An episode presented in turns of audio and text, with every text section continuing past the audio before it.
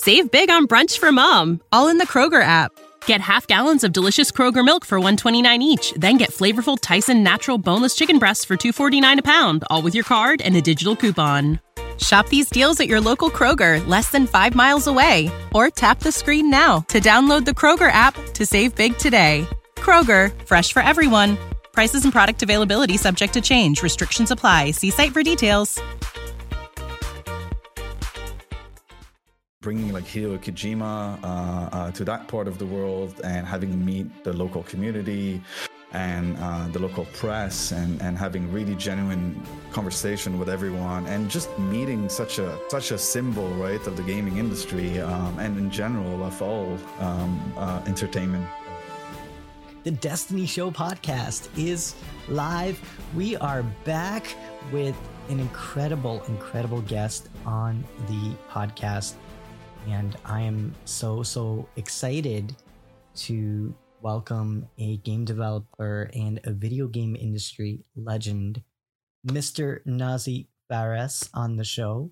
He is an award winning video game industry professional with over 14 years of experience in the various video game industry disciplines from public relations to localizations to marketing to esports to content Nazih, what have you not done?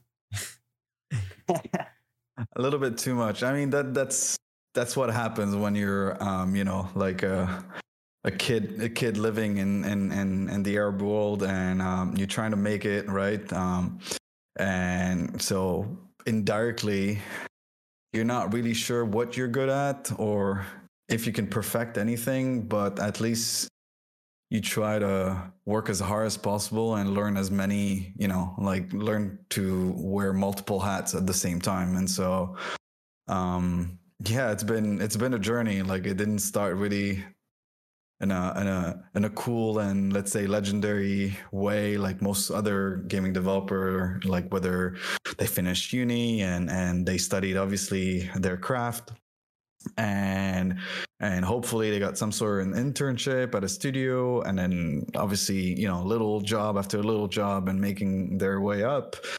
You you don't have that right in the Arab world um, just because the industry is not as developed uh, or wasn't as developed back in those days. So the only way was practically as they very well say it in the us they just hustle just gotta do uh, you just gotta do what you gotta do to really start making a name of yourself and hopefully someone will see that shine somewhere else and and well in in a, in a in a sad way snatch you snatch you out as a talent emerging from somewhere else that they didn't expect. It it really does take sometimes really difficult times in your life to allow you to really gain an appreciation but also to be able to persevere and to get to a point in your life where you're happy? Yeah, yeah. I mean, quite a deep thought to think about right now. Uh, but in general, when you really think about it, um, I think that's you know like that's what really makes us human, right? We just we have this uh, this constant need to fight for something, no matter what it is, right? It could be good or bad values. Um, it could be politics, it could be anything, right? Um, some people fight for stupid things, but those stupid things might be considered by other not that stupid, right? And um, but you just this is this is this is how how it differentiates us from the rest of the animal kingdom, right? We just we have this urge, we have a will to always fight for what we believe is right. And so um, yeah, I think it, it was just um, a matter of like feeling that it's unfair that I don't have the opportunity to get into a career that I would love to be to be in. Maybe after these many years, sometimes I do feel like maybe it wasn't the right choice. Just um, just because it's quite a challenging and emotionally draining industry in general. And I think that's just the case it is with most media um, or entertainment media um, industries, you know, music, movies, etc. Um, and so you you get to a point that you're like it's it's just unfair, and maybe you know like each each each human in this world um, has some sort of you know trigger feeling, right? Um, and and for me, it's, it's it's just fairness. Fairness is is the thing that kills me the most, and and that just kind of you know boils my blood, and and and not feeling that. Uh, well, my opportunities are not as great as others uh, just because, well, I don't live in the West. Uh, uh but you know, I, I was still definitely more privileged, I would say, um, uh, even in that part of the world mainly because I had a European passport, I had another nationality, I spoke many languages, so all, you know, I had some traits that was that made things easier for me to um, to advance that fast. I would say in the industry and and and get to a level where I eventually got hired by you know like a like a massive um, um, gaming company like Blizzard Entertainment. So um, I'm Corholio, and you're listening to the Destiny Show podcast. We are live with a game developer and a video game industry legend, Mr. Nazih Fares, who is an award winning video game industry professional with over 14 years of experience in gaming, from public relations to localization, marketing, esports, and content production. Nazih has worked with over 90 global brands, including GDC, Activision Blizzard, and the Bungie Studios. Nazih received over 20 gaming industry awards, shipped over 60 games in his career, and helped organize over 90 events in the gaming world. Nazih also helped ship Destiny 2 in the form that it is uh, with localization, and he helped bring the experience to life for uh, players in 2014. He is currently the head of communications and localization at the Four Winds Entertainment uh, Company, and we're so excited and honored to invite Nazih here today on the show. Nazih, we're going to kick things off for our discussion with the Guardians, and I hope you're ready. I am. I am. Awesome. So, to kick things off, what was your very first job like in the video games industry? Oh, um, I think one of my first jobs um, in gaming in general wasn't really, you know, what what people think about it as commonly as the gaming industry. It was more gaming journalism, um, and um, that was a little bit to a, a callback to what I was saying about um, being in the Arab world and living there um, most of my, let's say, 20s. And I was just trying to get in, in, in, gaming, and I wasn't really that good at coding or math or anything that is highly, let's say, computer technical.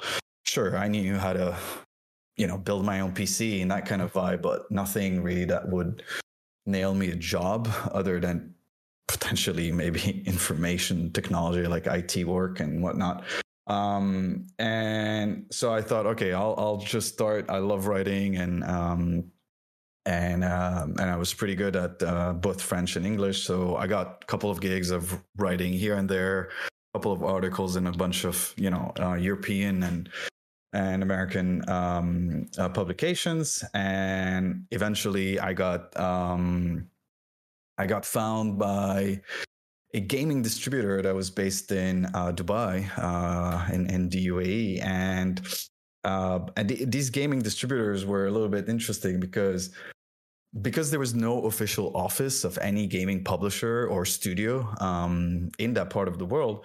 The only alternative you had of a presence for these for these publishers and gaming studios uh, to sell their games and to be seen there you know whether it's in commercials or or marketing promotions and whatnot so that job was pretty much in the hand of the distributors of those games like literally good old days of uh, gaming distributors of you know like buying a bunch of CDs, DVDs, and and and all sorts of different you know physical formats of games, and they would just basically sell them to um, re- major retailers from from from in the region, uh, whether it is you know like iconic retailers that are found everywhere in the world, like the Virgin Megastores, or um, but also some you know very local ones and and and and or regional ones, and so.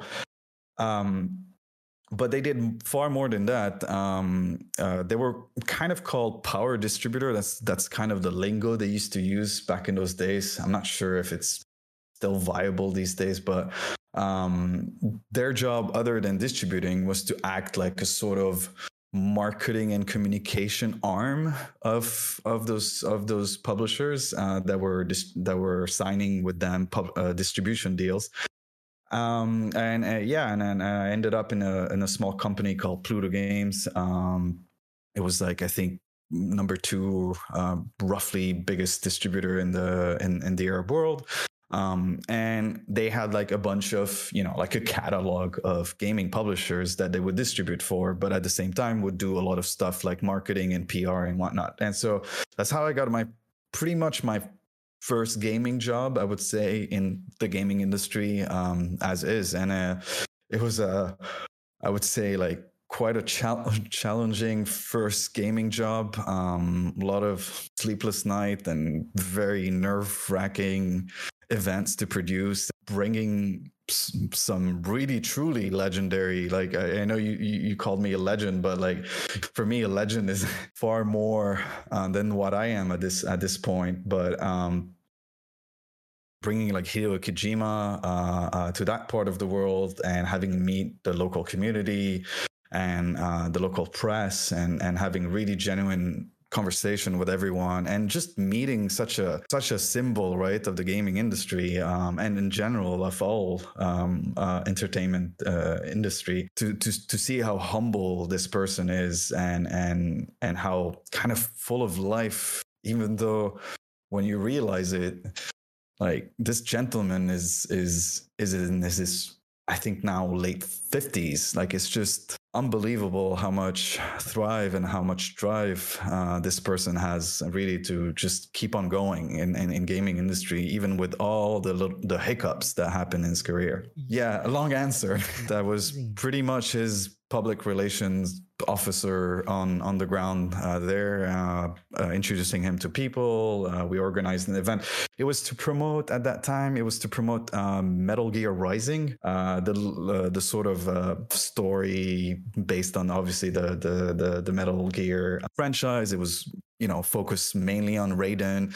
I think Platinum Game was kind of involved in this as well, um, and they, um, as far as I can remember, and it was pretty much a sort of RPG ish hack and slash i would say like linear hack and slash uh, uh, an okay game i wouldn't say like the one of his best work but um, yeah we were, we we invited we brought him in for a couple of days he had you know seeing him answer really good questions uh, over radio interviews there um, and and and and you know and and print magazine and online magazine interviews and whatnot, and just him just being so humble and so.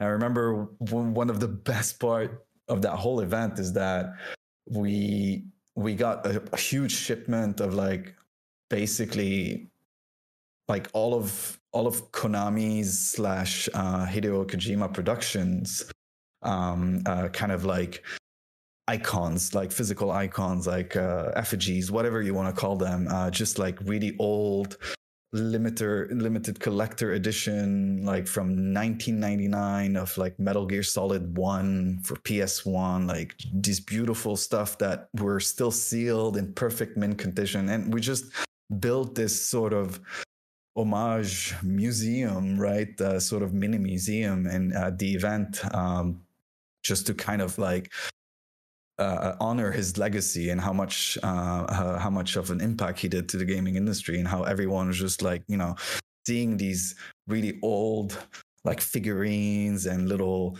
you know and like old uh, format of, of, of of his original games uh, some of his first uh, like on NES and whatnot. It was just such a beautiful moment to see like the passion in the eye of all these people just like seeing this thing in front of them and just like it clicks it clicks some sort of memory in their mind. And it was just a it, this is when it really made me realize that yep this is gonna be tough but this is this is worth it right that is so mind-blowing and incredible because you know one of my favorite playstation games was metal gear solid and mm-hmm. it had such a profound impact on my life and such an incredible game. And, and my co host will also uh, agree.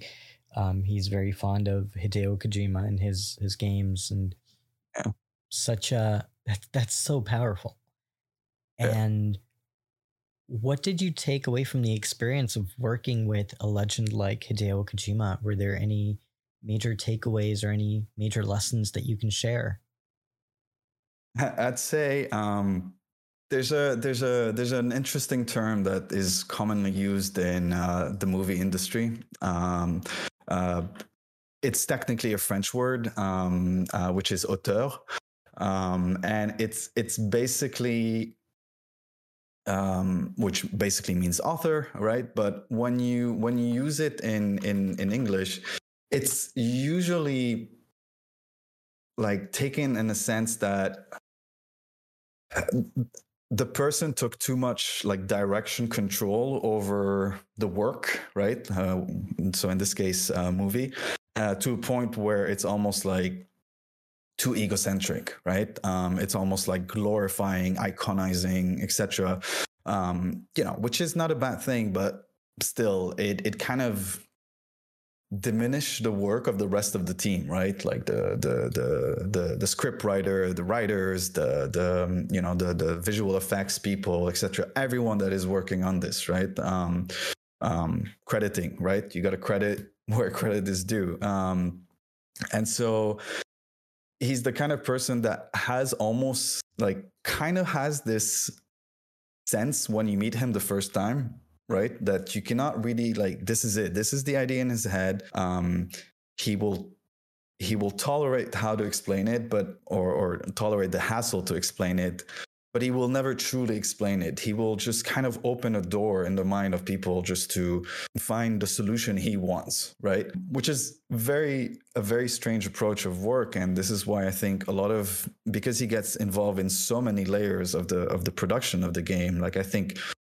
probably more than most producers um you you really feel this author kind of vibe into him that he always needs to leave a little fingerprint in every single aspect of the production cycle of, of the of the game uh, whether it is uh, just you know like he's doing he's editing trailers right? The trailers of his own games now these days just because he has this absolute passion for cinematography and and even his book that he wrote um uh the, the latest one is all about movies. It's all about um, the memes that he remembers from um, from most of his movies and also most of the books that he read. And they're basically excerpt of um, of like sort of little magazine columns that he would write on occasion um, in a in a known uh, Japanese publication. Forgot the name of it, but um, and that's that's the vibe he's got. He he you know he he wants to he wants to do with gaming what what what can be done with movies right he wants to tell a story but also give a give a different um uh, uh, experience for each person, right? Which is obviously a little bit difficult to do in movie because it's mostly a linear story. Um, but you know, he wants to take you on on these multiple trips at the same time, which is uh, quite fascinating at this point. Um, so I think that's that's one of the most iconic thing I would rem- that would remind me of of Kojima um, at this point. Yeah, he wants you to feel something, and it, it almost feels like you're in a movie, like you're actually in a cinematic experience rather than just playing a game.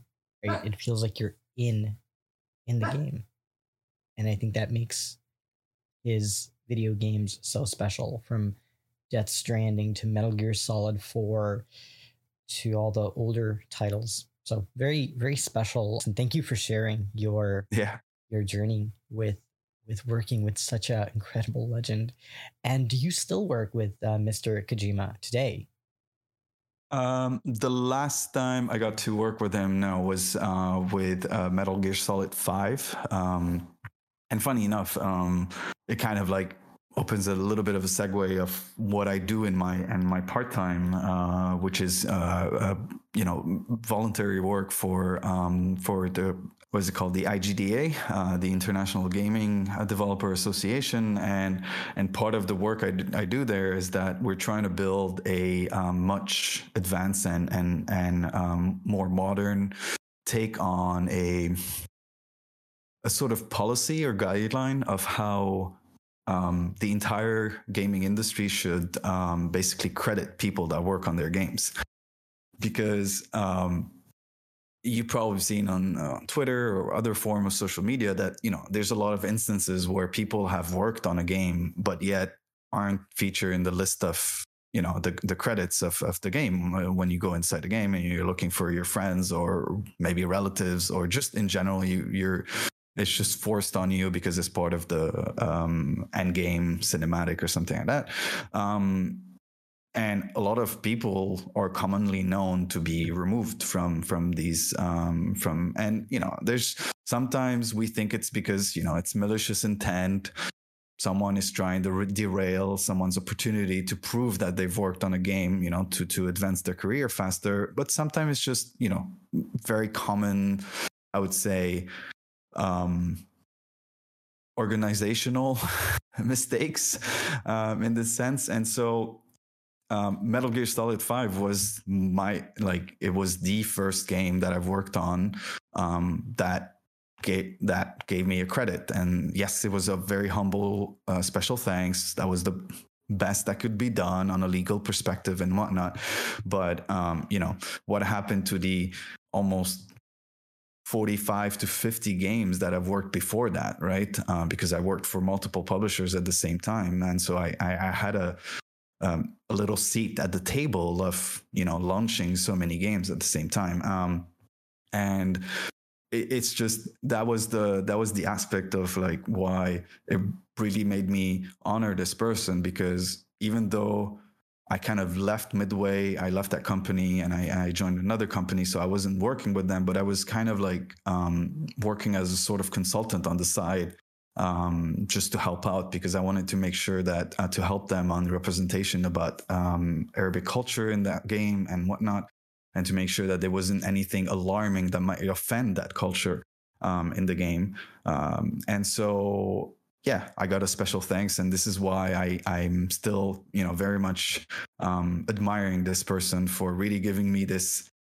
you know, kind of like acknowledgement that finally I am seen as someone, you know, like to the public eye as someone that did that worked in the gaming industry. And that was my first, you know, little footprint um, on such a large moon, if you want. That's, that's so cool.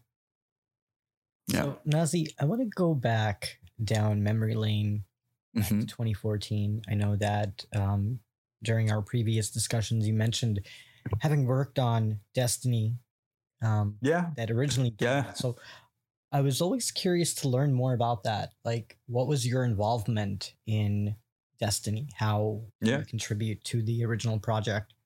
So at that at that period uh, at that period of time, um, I worked for another company that uh, was a sort of marketing arm for um, an independent company, but it was still working with a lot of these distributors. Um, as a sort of marketing arm, uh, uh, um, arm uh, doing you know events for them or creating marketing plans or PR plans, etc.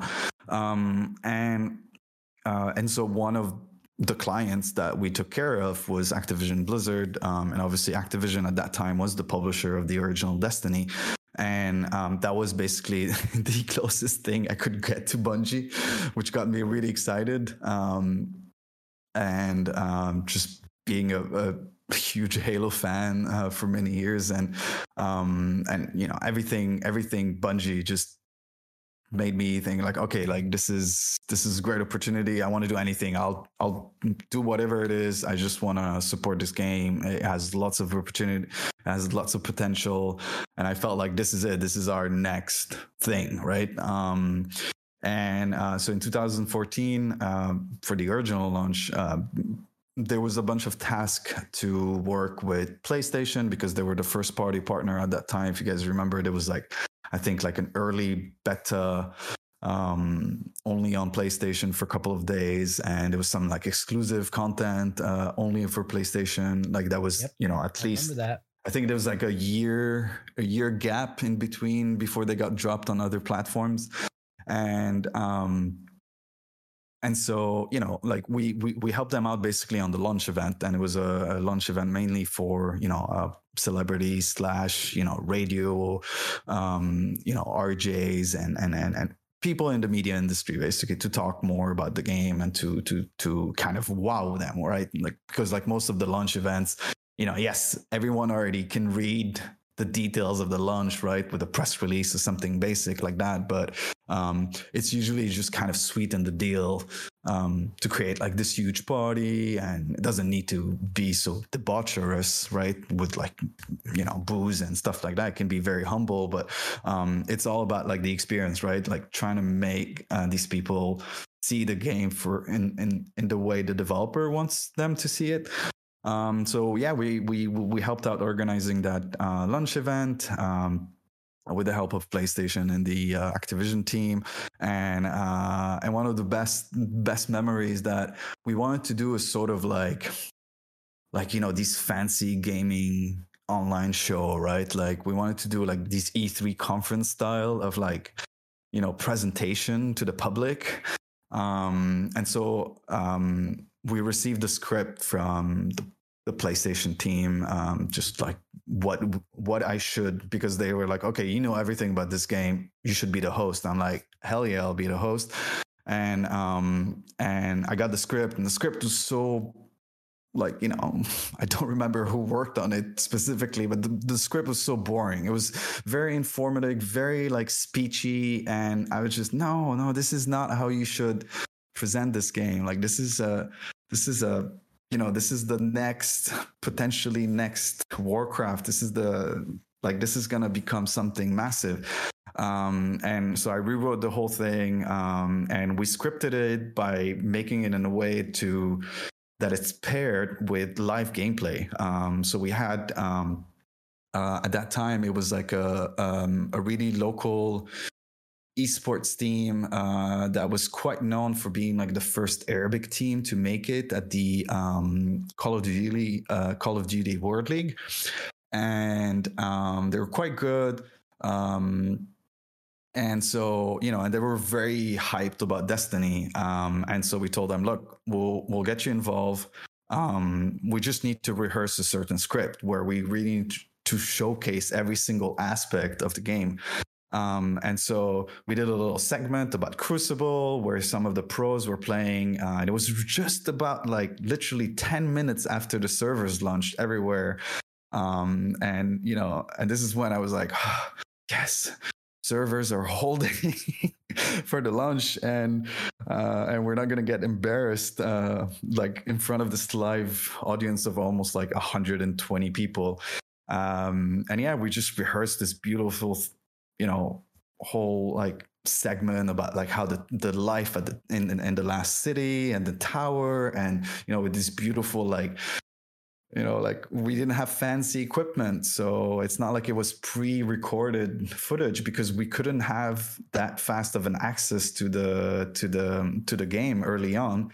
Uh, we had to rely out of a memory from our experience playing the beta and the alphas the closed alphas. And so we had to like redo this sort of like what if you would expected at E3 when you know like when Destiny was introduced? And it worked out well. It was probably one of the most iconic memories of my life when it comes to uh to to to, to my gaming career. A very small thing in the you know larger scheme of my path but um uh it's definitely one of the most memorable.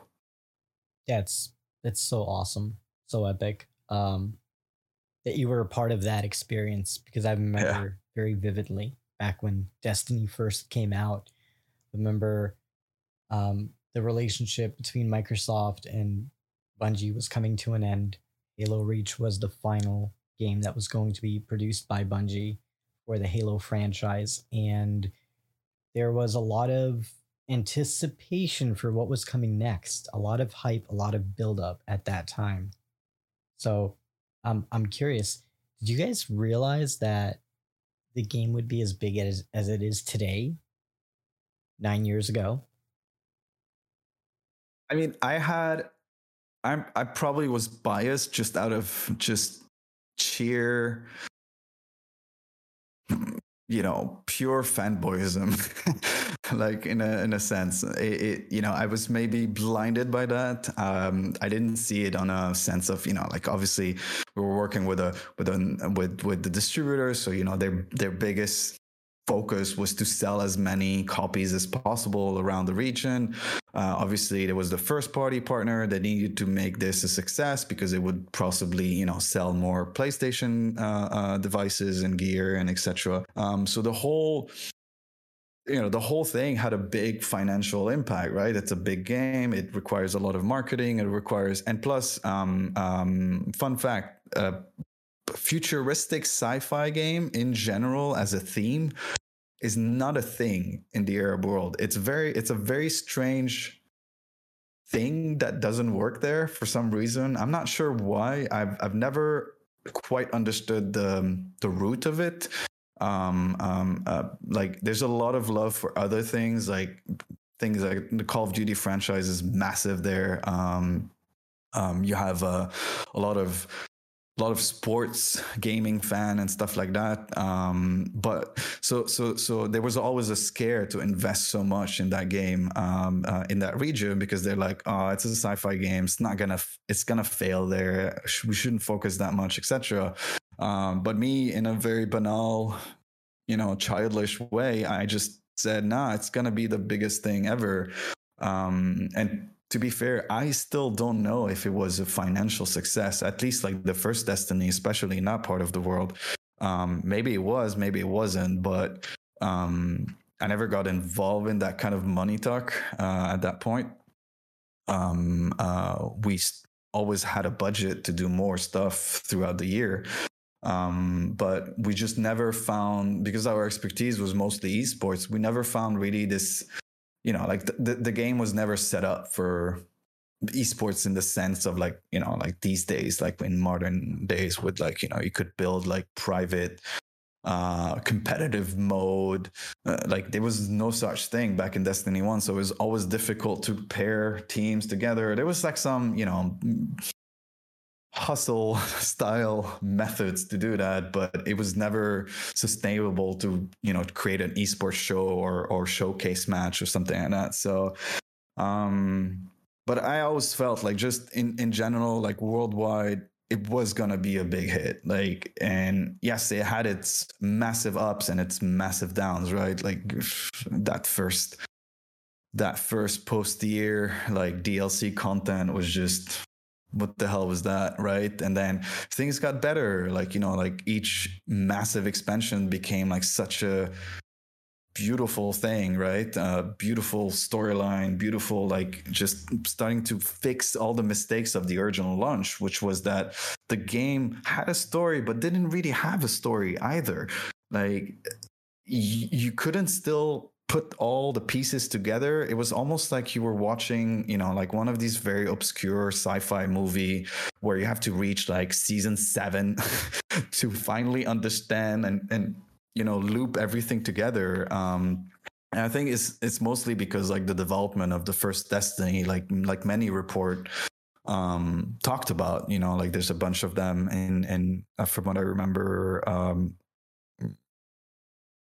some of the ex Kotaku uh, Polygon staff, um, they all reported some sort of stories that, you know, there was a lot of turmoil in the original Destiny 1 um, uh, development, especially on the narrative side. Like, um, it almost felt like, I think because they had a publisher and such a strict publisher that, you know, which was Activision, and they needed this game to ship like let's say during that financial year or whatnot. So they had to they were pro- possibly forced to really kind of wing it and, and wrap it up in the best shape they could.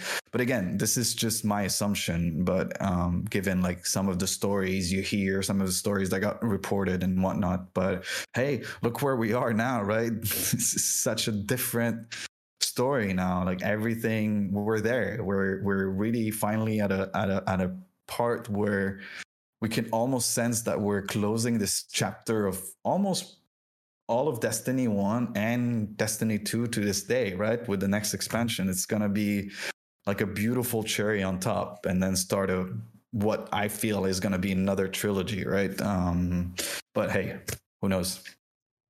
Yeah, you know, you, you mentioned so many so many things that just really make me go down memory lane. You know, from all of the articles that Kotaku reported on with with Destiny yeah. having content that was just um, broken up to um, build more expansions and more you know um, DLC content.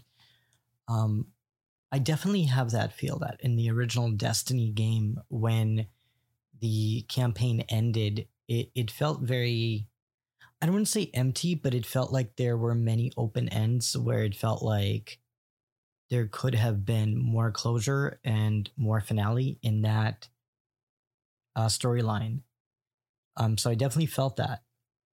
But like, yeah, when you play through the entire Destiny collection, man, is it just so well put together. Yeah, yeah, yeah. I mean, yeah, that's the thing. You, you really feel like they finally figure out how to wrap it up together in such a great way now and just finally understanding like the link between Osiris and Saint and you know and and and and and you know all these iconic you know characters that we've kind of i mean we practically lived with these people like and and, and living their story for like what now?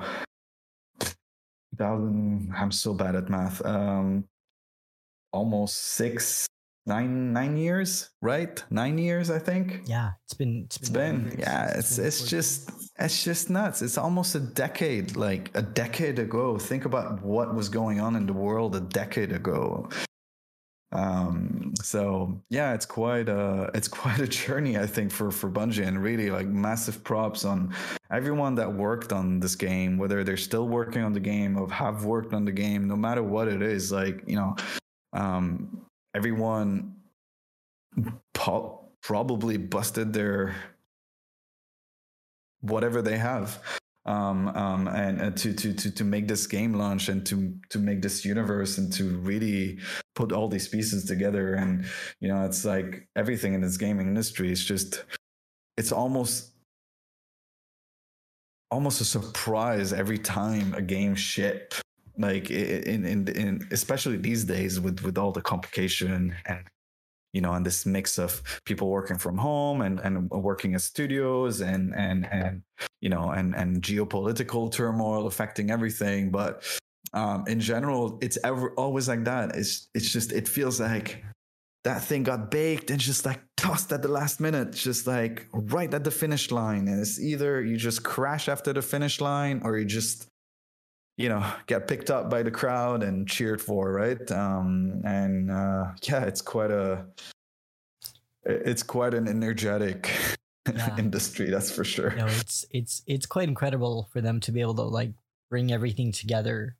And it's like I think this time of year now, since they changed the cadence of content releases, it's a yeah. very exciting time because like we're finally starting to see what Bungie is bringing to life what they've yeah. been working on for several years at least, right?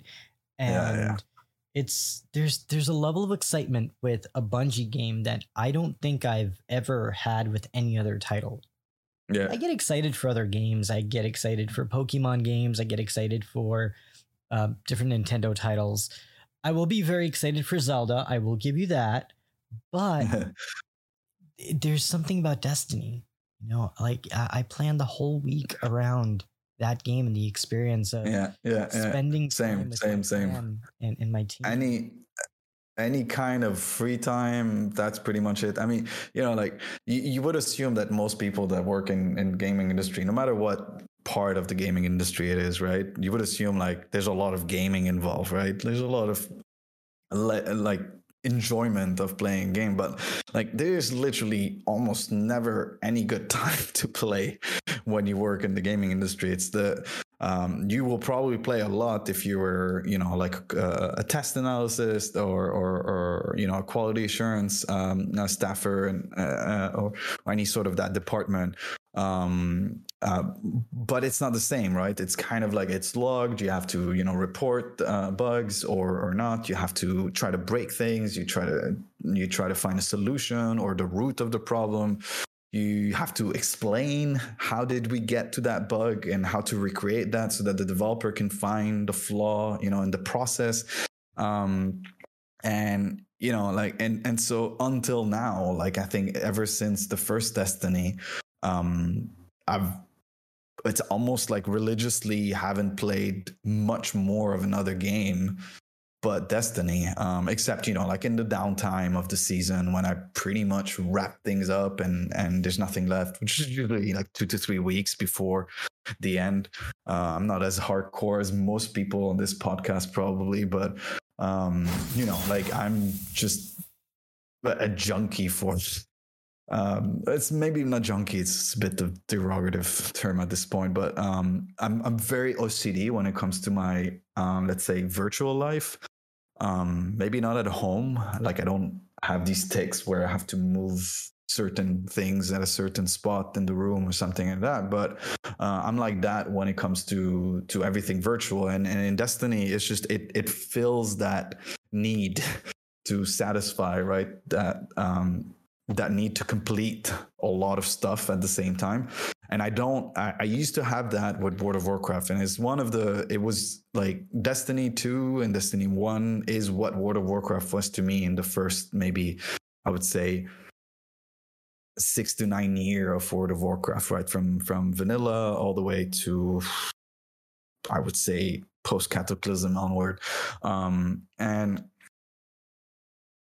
um and just playing Destiny is just very easy for me even in, in time where there's barely any time. Maybe my little break is just half an hour between you know a bunch of like routine calls for work and whatnot. Um, and i can still squeeze like a couple of crucible games a gambit match or two like just you know do my pinnacles.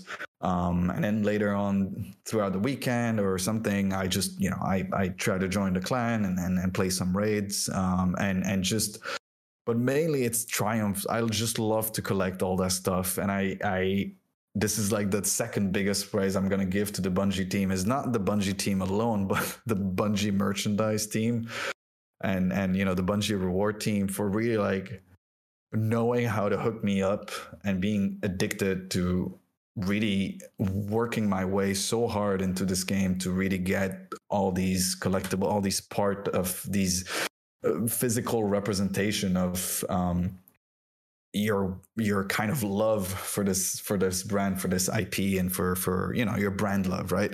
Um and and so you know like I want to get as much of the triumph seal pins and like you know all the uh, try to get at least the the the the win the the raid within the first week so I can get the raid jacket and stuff like that. So um and and I there's no other games that can do that to you. Like yes, there's a couple of stuff with virtual st- uh, virtual gifts and whatnot, but it's it's not the same, right? Uh, it's not the same as what uh, they managed to achieve uh, at Bungie.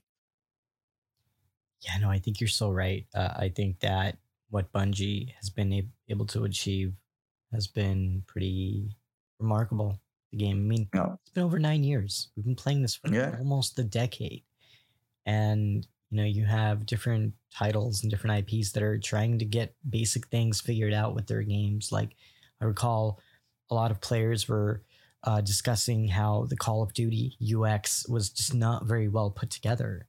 And yeah. you know you're you're thinking about an ip that's been around for such a long time yet bungie is able to bring everything together in such a unique way. And i think that's why yeah. we play destiny the space magic. It's the lore. It's the mystique. It's the space magic. Exactly. The, yeah. The, the, weapons. The weapons actually feel special.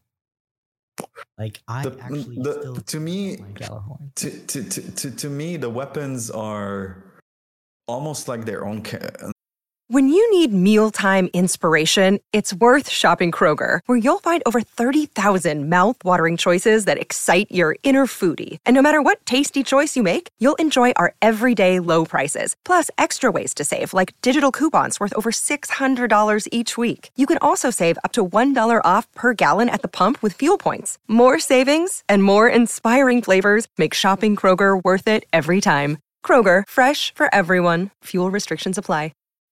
When you need mealtime inspiration, it's worth shopping Kroger, where you'll find over 30,000 mouthwatering choices that excite your inner foodie. And no matter what tasty choice you make, you'll enjoy our everyday low prices, plus extra ways to save, like digital coupons worth over $600 each week. You can also save up to $1 off per gallon at the pump with fuel points. More savings and more inspiring flavors make shopping Kroger worth it every time. Kroger, fresh for everyone. Fuel restrictions apply like their own characters. Um maybe not all of them obviously but you know like they all have a story. They all have some sort of lore some sort of connection to the world right? You got like the you got the different foundries that kind of act like sort of sponsors right?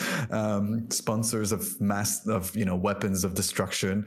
Um but also like all these exotics and like they're beautiful references to things that are you know in in in what is in the destiny 2 universe the the ancient times right of humanity um uh, you know pre golden age pre uh, uh, pre discovery of the traveler and stuff like that. It's all these old stuff right? What what they think is the antiquity of of what you would think is destiny 2 these days uh, or like the period where people are living in destiny 2 um and and it's that it's that constant connection you know like um when when um i forgot the name of that uh content you know um content drop. Uh it was the one with uh ada and the foundries and and the story about you know like you have Jötunn right? Uh, the the uh, the iconic fusion rifle, like sort of tracking missile fusion rifle, little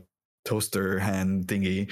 Um, but you had Le Monarque, right? And and and for me to see like this beautiful bow, like I was always a fan of bow. Just there was always this admiration for that weapon uh, in, in general. When I was when I was a kid, I always wanted to learn archery and whatnot. And and when they when they added bows in the game, it was like exactly what I wanted. It's exactly what I wanted in FPS. Like, yes, there was bows in um in Crysis and, and the franchise and and as well as Far Cry, but nothing feels as magical as using a bow in in um, um, in, in Destiny. It's just it, it just feels right. Like there is no other game that has this beautiful like mechanic uh, uh, visual effects like the whole sensation the vibration in your controller the the really like the feel of the pull of the of the of the string on the on on, on the body of the um, of the bow is just such a beautiful experience and to to get a gun that is called le monarque right which was basically is a reference to the the name of the monarch butterfly, right? Which has all this symbolism and like link to to to French to French, you know, like um Renaissance era kind of history. And you know, I'm part French, so I always have this sort of admiration for that old culture and like what the French were back in those days, and you know, know minus obviously. Wondered, I kind of wondered from the way that you say Le Monarque Le Monarque. Yeah. Would not be able to. That's, that's, you. You have to be French to be able to pronounce it like that. So. It's true. It's it's it's a uh, you know there's a f- fun fact about the French is that um the if you notice most French it's it's a very strange fact that I've learned. I don't know why I learned that during my uh, work in localization and translation and all that. Um, is that uh, the reason why most old older uh, French have a lot of wrinkles around uh, their lips is because the French language uh, phonetically utilize a lot of these um, phonetics where you have to close your mouth almost like you know like um, uh, trying to do the bubble uh, effect or like as if you were a fish, right? So there's a lot of o, u, u, like all, these very o-shaped uh, sound, and so um, yeah, it takes practice to to master pronunciation in French. That's for sure. Yeah. So I'm I'm curious, uh, Nazih yeah. How has Destiny um, evolved and where we were oh. back then and where we are today? Um, I can't talk much about like let's say the more core technical team, right? Like the um, code developer level, kind of so code engineers, um, stuff like that, uh, balancing and whatnot. So more like on a programming uh, point of like vertical, I would say, of the development uh, team. Um, the thing that I've noticed the most is really this beautiful legacy of community um like community management vertical that bungie uh like when when when it was 2014 um uh, i worked a tiny bit with deej um, mainly because we wanted to have a, a, a message from um, the, the, Bungie team to to speak uh, a little bit uh, to, to to the attendee of the Destiny uh, One launch event uh, in Dubai, and um, and you know just working with him and and and, and hearing his passion and watching the script and and how he I wouldn't say he winged it. Like obviously there was a script that was written and whatnot, but you know there was still um, this genuine feel that he not, not, it's not someone else that wrote it for him. It, it's it was him, right? And it was it was full of emotion and really um, uh, very eloquent and whatnot. And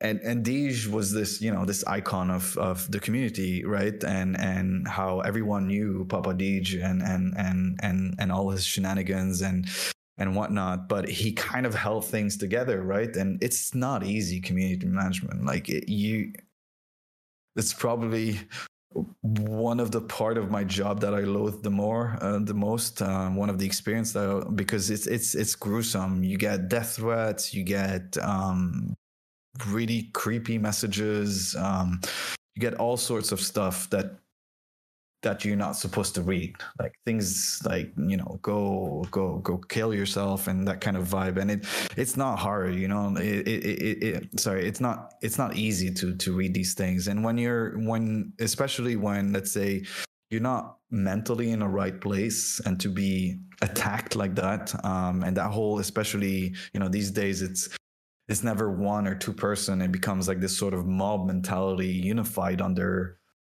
this sort of love of hate towards a, a, common enemy no matter what they think of this person whether he did something you know whether this person did something wrong or not um, they just see it as being wrong and they they need to but it's it's the way of expressing that anger is differentiate between different people and um, it's it's that extreme right? Uh, like everything in life you don't want to end up in the extreme. You can be extreme left can be extreme right you got to be a little bit moderate, right? Um, and it, it it's just it it was very interesting um, and also um, a learning experience from like a perspective of seeing it from the outside as just a consumer, right? As just a person, as a fan, to see this sort of like slow path of you know Deej growing, then um, um, Damage came along and became almost practically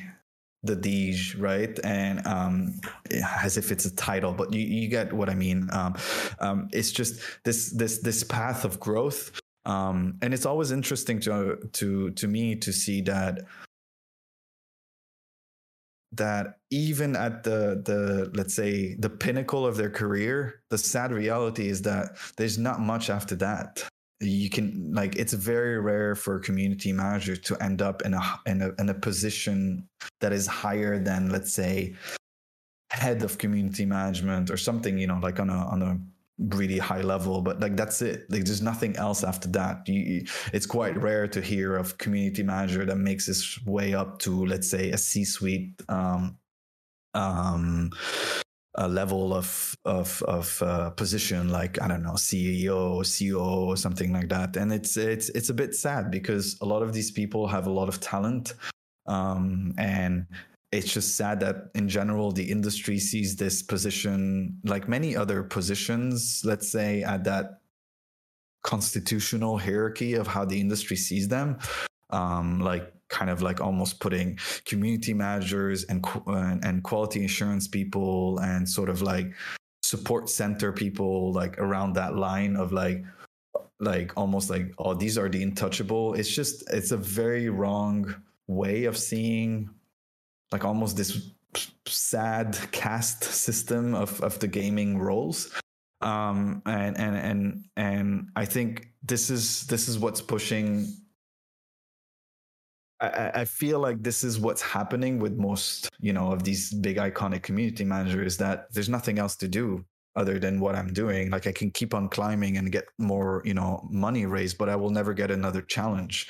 I will never get to expand learning about um, uh, another skill to become, let's say, I don't know, a developer or a narrative writer or something like that. And it's um, and it just saddens me every time I see another you know big community manager um, leaving uh, uh, the Bungie team.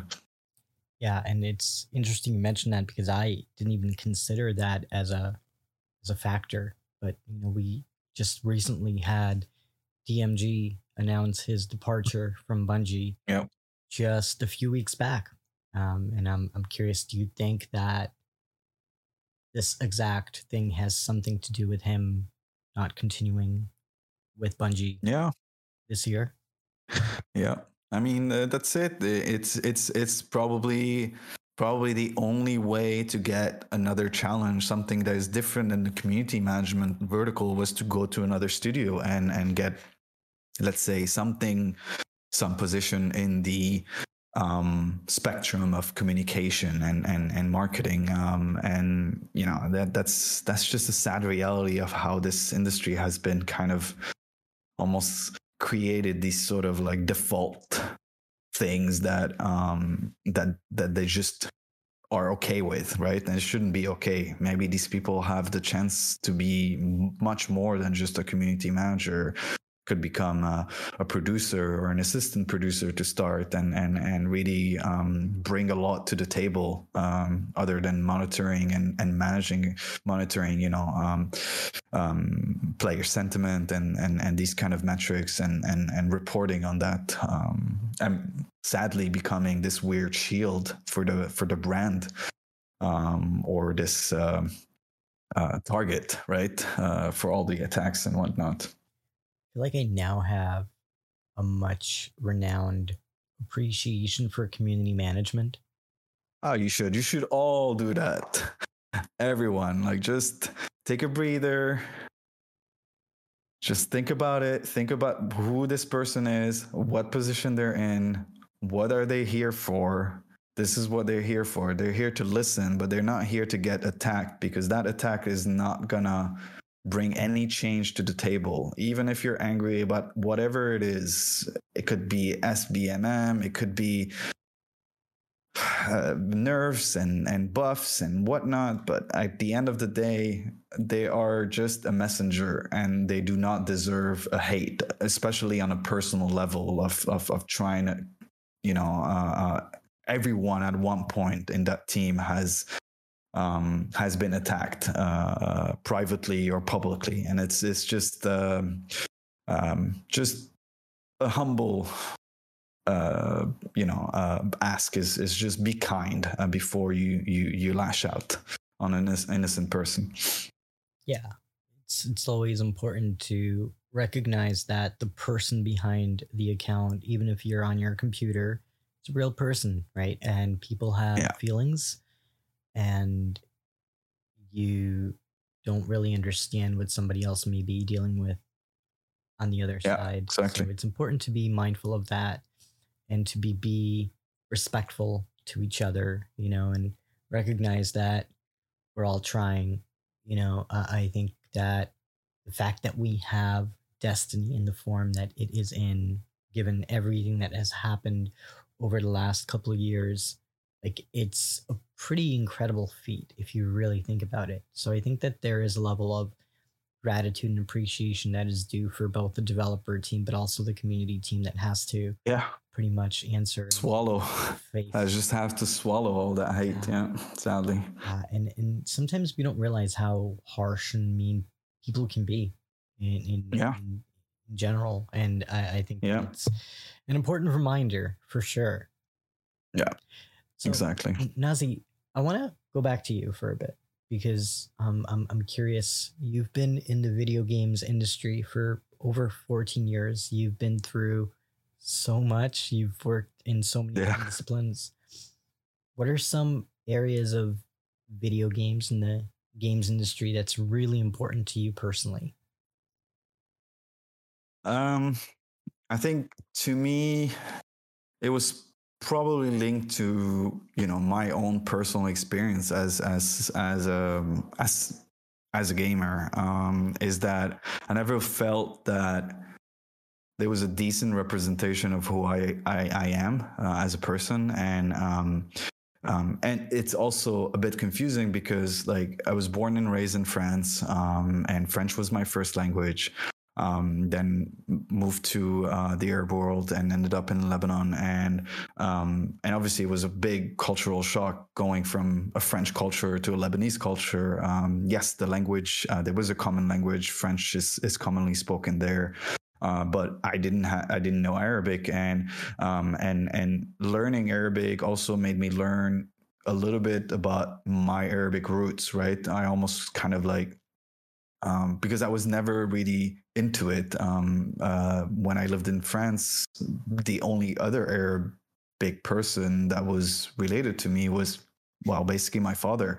Um, and um, there's so much you can do to really connect to your root with just one person, right? You need you need this sort of ecosystem, and you need to learn more. And so, uh, I just never felt like there was a good representation of Arabs um, in general in in uh, in gaming.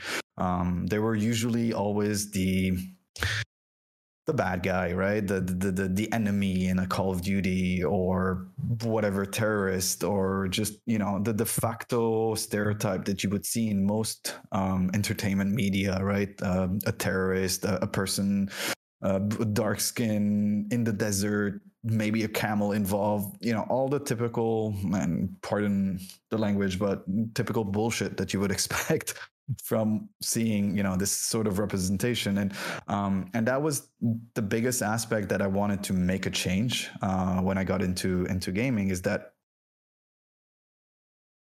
I think I wanted to really help. Um, I, maybe I was naive a little bit in the beginning, but I really wanted to help other developers to to really don't not do these kind of mistakes, right? To not do these really um, disrespectful um, you know uh, stereotypes and and and uh, and and and go with the you know the typical things like oh another arabic themed game let's make him look like an aladdin uh, there's some sort of carpet somewhere and like just just so much you know like stereotypes they're just like so cliche these days and and and shouldn't happen at that point um like you know like any other culture in the world. Um and that's what i wanted to do. I really wanted to work a little bit more on helping bring this diversity not just it, it became it, it started first with arabic but it became more than that it became just about in general minorities about every everyone and every culture that is the least represented in the gaming industry. Um, like you can you cannot count the sheer amount of games that have a lead, you know, Caucasian Western uh, uh, uh, hero, right? Uh, but you can possibly count on two hands an Arabic lead as a in a game, right? Um, that is not somehow also shady or or or mean or uh, a little bit cocky or uh, or just a little bit too violent or something like that. So um, and and and this is what I kind of love throughout all these years is that I got to add so much of that learning from multiple culture and from multiple languages as well. Um, because I always had this love for languages and uh, you know and and um, you know, I'm a proud polyglot myself. Myself, I speak multiple languages uh, uh, pretty fluently, and um, it, it it it helped me bring this extra this this extra touch, right? This little this little fingerprint of of my culture into all these games. Whether it was just something simple like a little um, let's say graffiti in in, in uh, one of those uh, spray uh, sprays in, in in Overwatch, for example, or a player icon, or uh, something that was uh, uh, linked to the, the, the the month of Ramadan in Islamic culture, um, but also goes as far as like creating stories and backstories about characters that have uh, that are still connected to their real roots, right? In real life, like if if if it was a true Arab, what would they say? What kind of like you know, um, emotes they would do, what kind of uh, word uh, or voice scripts they would say uh, in their home languages, you know, and, and working on Overwatch was quite a, a, nice thing because we got to do that. We got to work on so many aspects of cultures uh, we worked on like a, a, Dutch um, a Dutch uh, themed uh, character, which was Sigma. We worked on a bunch of other characters. We bought, we worked on skins that recognize like the Egyptian Air Force and with for Pharah. So it, it was really really a nice and it's I think one of the most um, rewarding aspect of my work is, is is doing these things. It's just representing properly, um, let's say, minority culture, which is a bit weird to say because like they're not technically minorities. Most most of these minority cultures are actually some of the largest in the world, right? Um, and so, yeah, I think that's the uh, I would say the cherry on top. that's you know it's, it's such an important thing to yeah. make sure that all players can access your game wherever they are in the world. So I, I exactly. think localization is a very um, important aspect yeah. of of the video game space. Now, I'm I'm curious. Do you think that the overall industry is doing a good job at supporting localization across, you know, the various important languages that need to be I think I'm going to preach the same wording that I've been preaching in many other um, conferences and panels and, and whatnot is that um, there's been a lot of good progress. That that's for sure. Um, obviously, languages is the first entry barrier to help your game, you know, tap into a new market and, and a new culture or a new population. Um, and so, you know, uh, especially in, in, in part of the worlds where, you know, English literacy is quite low. Like, for example, in Turkey, it's like barely 6% of the population have a decent um, English literacy. Uh, and so, how would they consume games, right? Um, if you don't localize in Turkish, you probably won't will fail launching your game there. Um, so you know these kind of languages now are becoming more de facto, or like they're becoming more a default. Like back in the days, I think most of the default languages were uh, were called the FIGs. Um, it's basically French, Italian, German, and Spanish. So like the core European languages. And then they would add um, other languages, uh, which were primarily, uh, let's say, um, traditional or simplified Chinese, um, Japanese, Korean, and Russian, uh, because obviously uh, Russian language is quite uh, massive. Um, later on, started like the next generation of what new languages were starting added, and and I hated this term, but they used to call them exotic languages, which is again very unfair considering the sheer amount of people that uh, uh, speak these languages. Um, but that's another topic anyway. Um, so like arabic started becoming uh, really a language that they thought would be a great tool to to to tap more into the arab world um, in general. Because like uh, you know like these days there's like almost 2 billion people um, um, that kind of know Arabic in some in some shape or form. It's the fifth most spoken language in the world. It it it it, uh, it beat uh, French a couple of years ago, I think last year technically, um, and so it's quite uh, it's quite a, a, a spoken language in the world, but it's still very much like the least used in in the gaming industry or the least localized to in the gaming industry. Um, with the example of Destiny in this case is is this game was never localized in Arabic, whether it was Destiny one or two. Um, and um, and I think maybe if they did that, maybe would have have uh, had a bigger impact in in, uh, in in in the Arabic world. And I think now at this point it's a bit too late um, because Arabic is a very challenging language. Um, first of all, it's not read the same way as most Latin languages like English. Um, so it's not read from left to right, but is read from right to left, um, similar to Hebrew, for example. Um, and which obviously when you think about it already it's probably you know yourself um, and and and and the and the listener it's probably scrambling your head right now to think about what so what does that mean for you know common things of reading right? So like for example the way how pages are treated right? Like you know in an english book you you flip the page from you know the right side to the left side while in arabic it's the opposite side. Um, so everything changes and so things in games have to change to adapt to to that kind of language need. Um, and so you get to a situation where you know uh, localizing a game like destiny will probably require years because you have to also adapt your the the user interface to support that right? Because like things like uh, let's say if you're opening a page and looking at uh, the combat uh, combat bow uh, in the inventory it wouldn't make sense for the icon and the combat bow and whatever it is hierarchy of needs or something like that.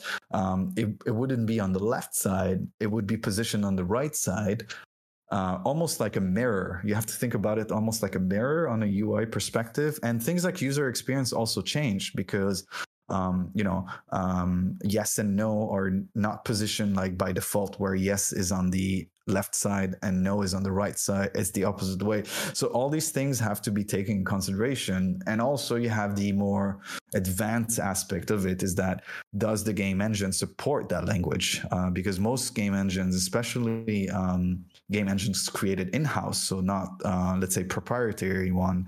Um, so like in uh, not, not nothing like in the case of Fortnite, that uses Unreal Engine, which is quite, uh, which you can obtain a license and start building games with it.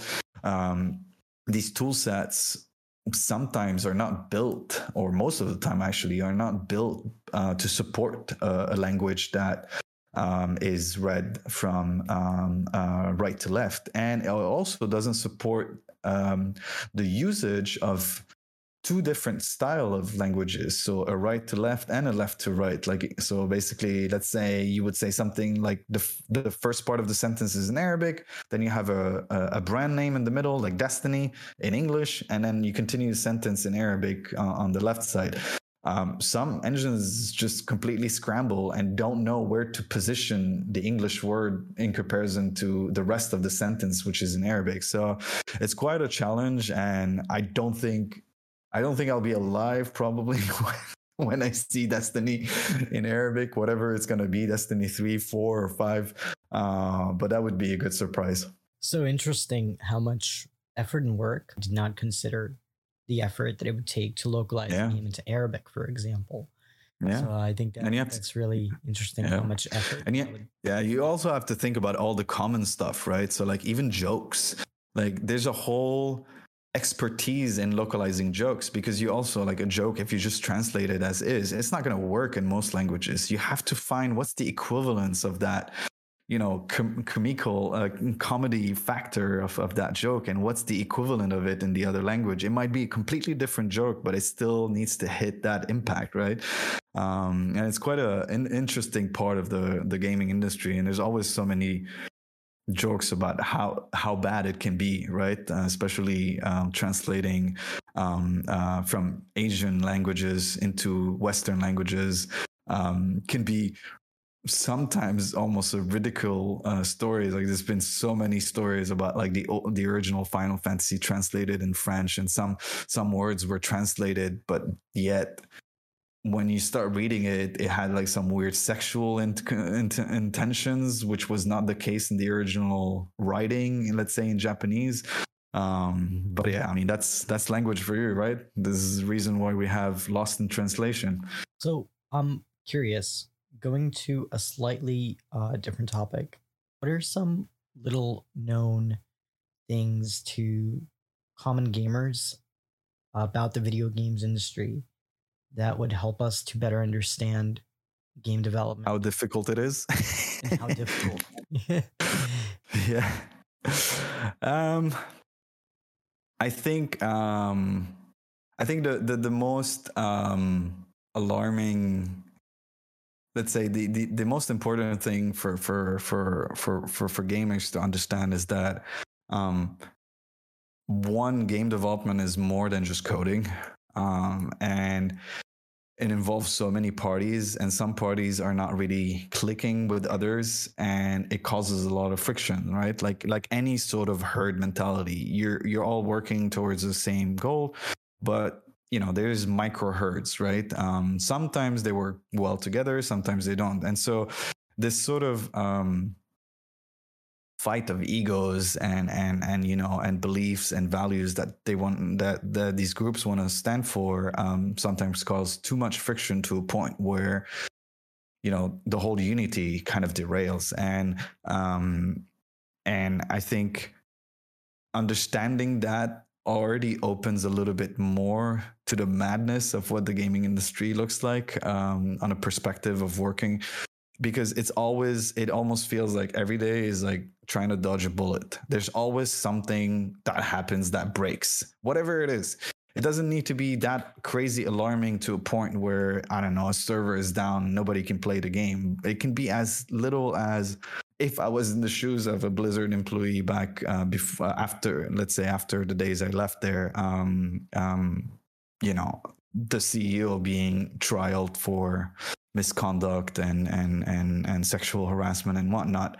Um, this kind of bullet doesn't really particularly affect you like you were probably not one of the victims but it still affects you and affect your morals right um that i'm working for this person.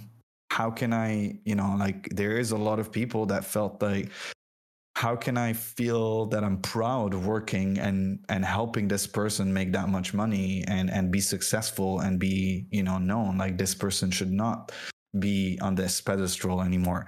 Um, and and and and this is a really difficult thing to be feeling and to be dealing with emotionally mentally even physically to some pers- uh, aspect um, and still manage to do your job and launch a game or sustain a game launch and and and game life um, or in the case of a game like destiny live service game where everything you're seeing now whatever it is let's say the upcoming season it was probably two years maybe three years in the making. This this it's a it's a really long cog in the machine that is just cannot uh, afford any sort of like tiny little derail. And and so so it goes back to the point that i was trying to make is that try to be thoughtful for these people the majority of people are working really hard and sometimes they're working way more than they should and maybe to a certain point illegally more than they should with crunch time and stuff like that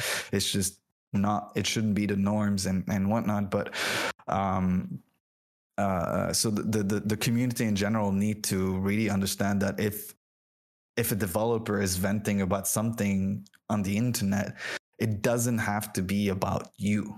It has to be about this person being also a human being with feelings that has his own private life that is not linked to the to the game he's working on that you're a big fan of um, you have to understand that these are real lives and not just a Twitter profile that you're, you know, sending a troll meme or just something that might hurt them or might propulse them into a darker place uh, in their mind. Sorry for a, ending this on a on a on a bad note. you know, it's such an important it's it's such an important topic because you know I remember when the whole Activision thing happened uh, with I think it was Bobby Kotick yeah. And a lot of people were upset, myself included. Like, I did not buy the Call of Duty game. I pretty much boycotted anything that had Activision on it at that time because I didn't want to support such mm-hmm.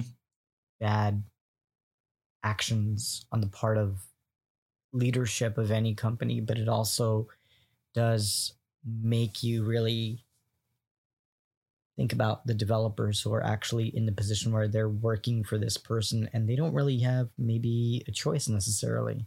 Yeah. Right? Because yeah they they have, they have a family to feed. Yeah yeah right. exactly.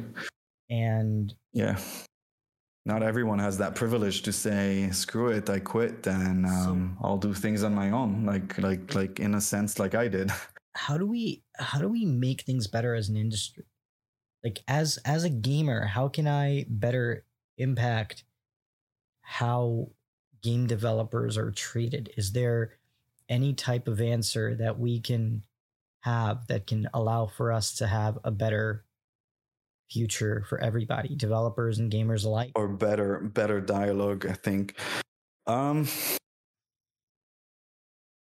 I think it's the same saying that I would I would be using if it wasn't in that specific aspect of just the gaming industry is to is just to think about what you're going to say and assume you're saying this to yourself right would you accept it no matter what the consequences were or no matter what you might have done would you say it to yourself? If the answer is no then don't say it. Don't harass don't attack don't you want to have a, a, decent dialogue? There's methods of dialogues. It's it's something that that needs compassion that needs understanding that needs listening and you cannot um, just you know attack attack attack until you think you are getting what you need out of this you know virtual relationship that you that you have with with uh, another person that you probably don't know so much about in his private life um, and and I think that's probably the start. Um, the rest is pretty much a lot of self restraint. The problem is like and in the time in these days with with social media and everything everyone wants to kind of have its five minutes of fame, no matter what it is, whether it is shit posting, uh, uh, doing a meme, whatnot. I mean, I'm I'm I, I'm gonna confess, I've done it many times as well. Everyone is trying to get this sort of um, beating this sort of or wanted this sort of like understanding or recognition for whatever it is. Um and and but it shouldn't be at the detriment of someone else.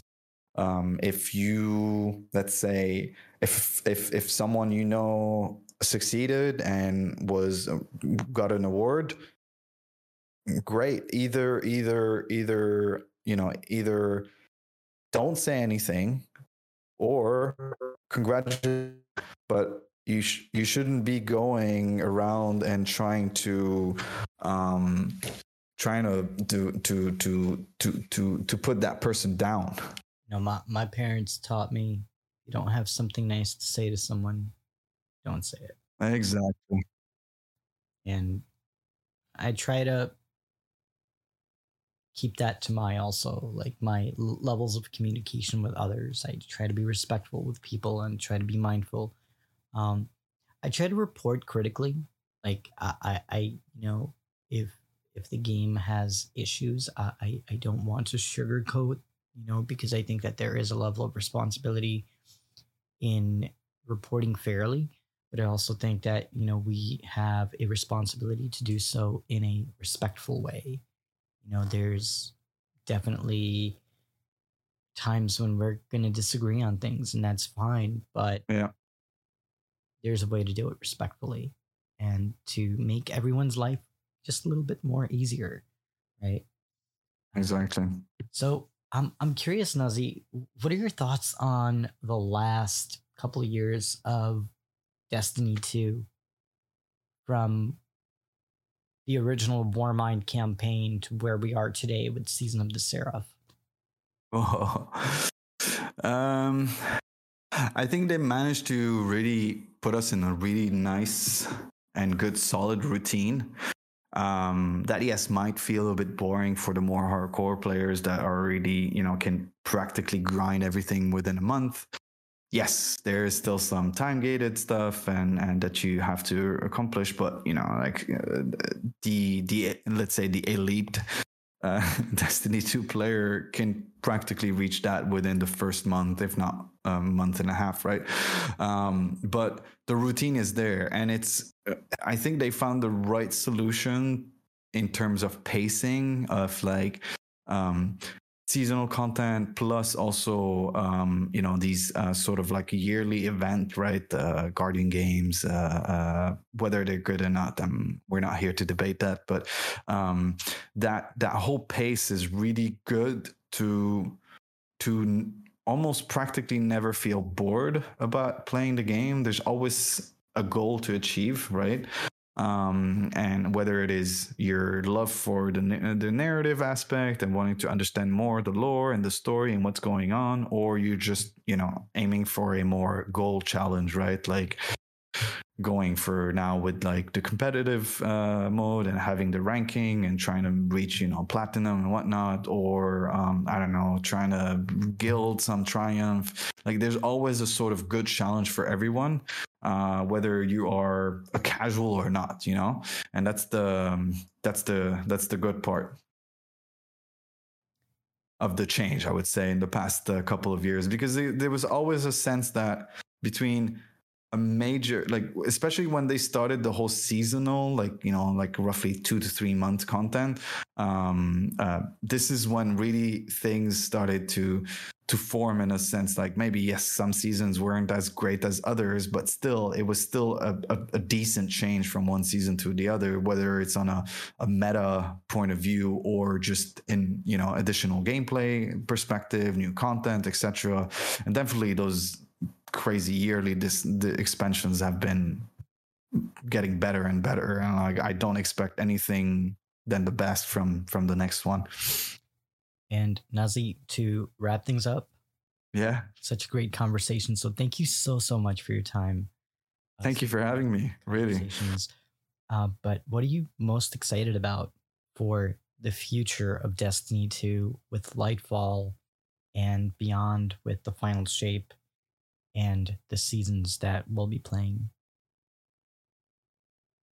I think the for me it's the narrative. I just I, I, I love having a good ending to a massive, let's say, lore chapter in, in in the Destiny universe, and I feel like the year of Lightfall is gonna be that. It's gonna be really, really, really good, and it's it's it's gonna be a really massive transition to, let's say, the next milestone um, in, in, in the in the narrative aspect of, of the Destiny 2 uh, franchise, and I'm really excited for that. Like more than anything, I guess everyone is loving the new guns and the new armor and the new dungeons and new raids, but it's really the narrative aspect that I'm the most excited about. It's such a good story so far, and it's um, you know, it's never been um, from character development to to discovering new universes and new planets and new moons and etc. It's just it's so good. Like I, I am I'm, I'm so excited for the future. Nazih, thank you so so much yeah. for joining me today. And uh, thank you again. Our guardians learn more about you well, I mostly ramble around uh, as I do here on this podcast, uh, mostly on my Twitter, which is pretty easy. It's uh, at Nazih Fares. Uh, so basically, first name, last name. There's not many of me around. Um, um, and, uh, and there's also my official website, which has all my uh, social link in case, um, which is also nazihfares.com. Um, and that should be it pretty much. Awesome. Well, thank you yeah. so much for your time. And I you too. hope you have an amazing, amazing day and week ahead. And yeah. we can't wait to play Destiny with you and to uh, learn more about what is to come with Destiny 2 Lightfall. So thank you so yeah. much for joining, and we hope you have a great, great rest of your day. Yeah. See you, Starside, Guardians.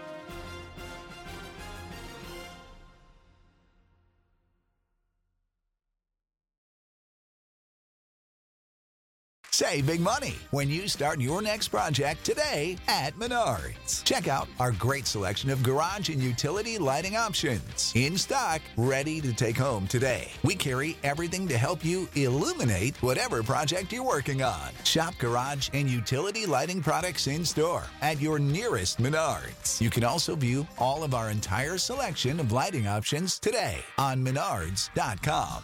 Save big money at Menards. When you need mealtime inspiration, it's worth shopping Kroger, where you'll find over 30,000 mouthwatering choices that excite your inner foodie. And no matter what tasty choice you make, you'll enjoy our everyday low prices, plus extra ways to save, like digital coupons worth over $600 each week. You can also save up to $1 off per gallon at the pump with fuel points. More savings and more inspiring flavors make shopping Kroger worth it every time. Kroger, fresh for everyone. Fuel restrictions apply.